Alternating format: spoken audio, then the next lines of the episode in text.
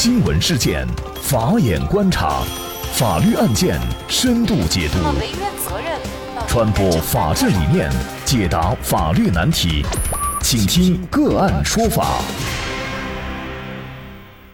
大家好，感谢收听个案说法，我是方红。更多的案件解读，欢迎您关注我们个案说法的微信公众号。那么今天呢，我们跟大家来关注刘强东案。刘强东出轨坐实，如果离婚，奶茶妹妹可以多分到财产吗？十二月二十一号，美国明尼苏达州亨内平县检察官办公室向澎湃新闻记者发声明称。对于被控性侵的中国商人刘强东不会提起诉讼。声明当中称，经过明尼阿波利斯警察局性犯罪部门的彻底调查和四名高级性侵检察官的细致审查，此案被认为有严重证据问题，这使得任何刑事指控都极不可能被证明超出合理怀疑。刘强东代理律师给澎湃新闻发了一份就案件事实的公开声明。公开声明当中称啊，刘强东和女方之间的事情完全是双方的自愿，刘强东过去没有，将来也不会答应女方要钱和解的要求。随着美国检方正式公布不起诉决定，京东集团创始人刘强东也终于开声回应在美国卷入的性侵风波。那刘强东称啊，无论如何，事发当天我的行为给我的家庭，特别是我的妻子造成了巨大的伤害，为此我感到十分的自责和后悔。我已经第一时间向他坦诚了事实，希望他可以接受我最诚恳的道歉。我一定将竭尽全力去弥补此事对家庭的创伤。重新担当起丈夫的责任。那么就此事，我们可以看出来，那么刘强东出轨已成既定的事实了。那么作为妻子的章泽天，如果提出离婚的话，在财产上是否能够多分？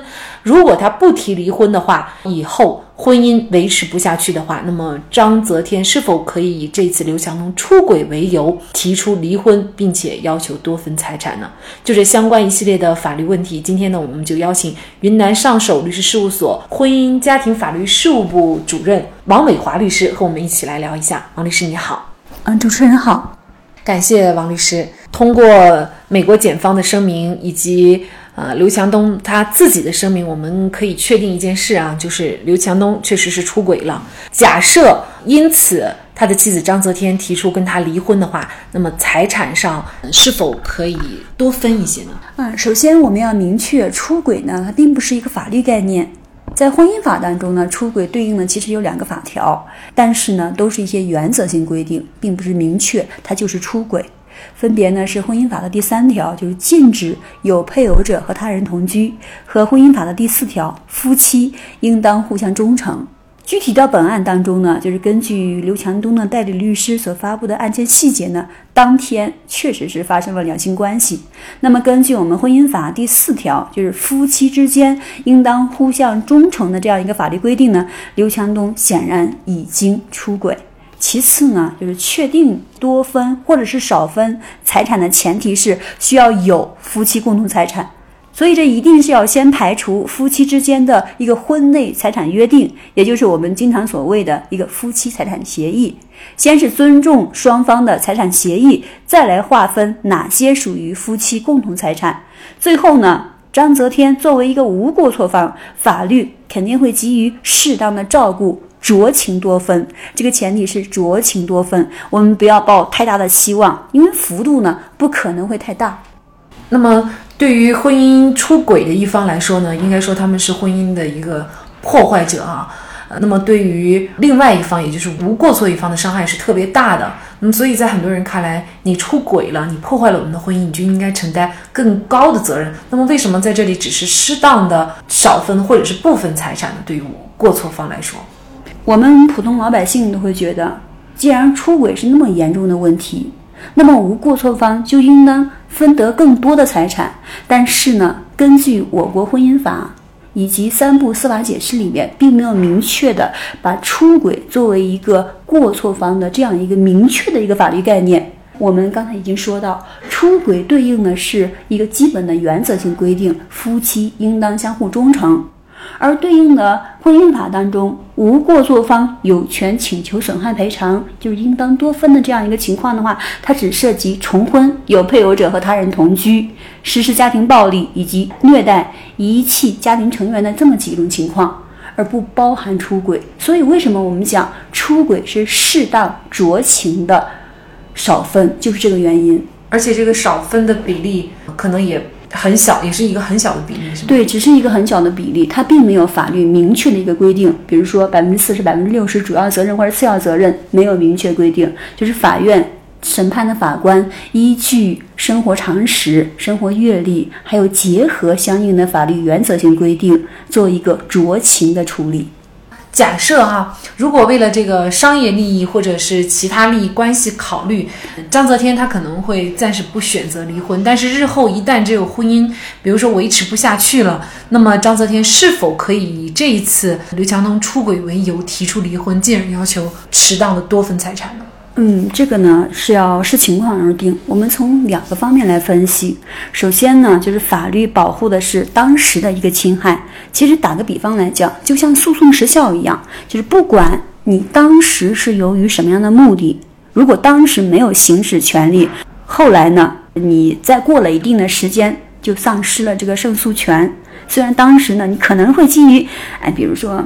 因为出轨，然后张泽天呢不考虑离婚，可能是基于商业利益，或者是基于孩子，或者是基于其他一些利害关系的考虑。过了一定的时间之后呢，可能就会丧失这个胜诉权，这是第一个方面。其次呢，就是判定夫妻感情是否已经破裂，不管是由于协议离婚还是诉讼离婚，前提均是夫妻感情确实已经破裂。而在夫妻感情确实已经破裂的基础上呢，才会涉及到财产分割的具体问题。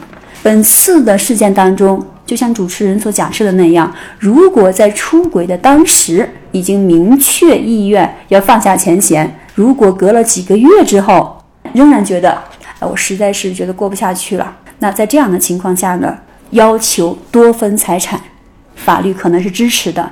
另外一方面呢，就是如果已经隔了好几年的时间。当然，这个并没有明确法律规定，一般法院呢会酌情判断。过了好几年的时间，仍然以此次的出轨事件为由要求多分，那么显然不应当得到法院的支持。对于婚姻当中啊遇到这种出轨的情况，尤其是女性啊，她会选择隐忍。那么在这种情况下，她又不离婚，但是又怎么能够尽量的会维护好自己的合法权利呢？抛开。刘强东和张泽天的这个事件呢，就是我们作为律师的角度，纯理性的来回答呢，给出这么几个建议。因为我们办理委托的离婚案件过程当中，其实过半数都会存在或多或少的一些出轨的这样一个现象。然后作为律师的话呢，就是我们提四个建议。第一个建议呢是调整好心态，就是如果真的选择要继续过下去的话呢。心态真的是非常非常重要。如果你的心态当时调整不好的话，其实可以建议你找专业的咨询机构，比如说心理咨询部门。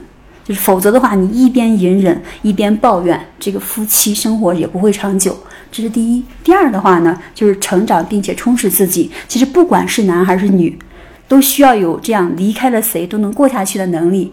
当然，第一、第二个呢，这个这个并不是一个法律建议，这只是我们作为有阅历的婚姻家庭律师的话呢，就是一些心理学、社会学方面的建议。第三个呢是呃签署忠诚协议或者是保证书之类的。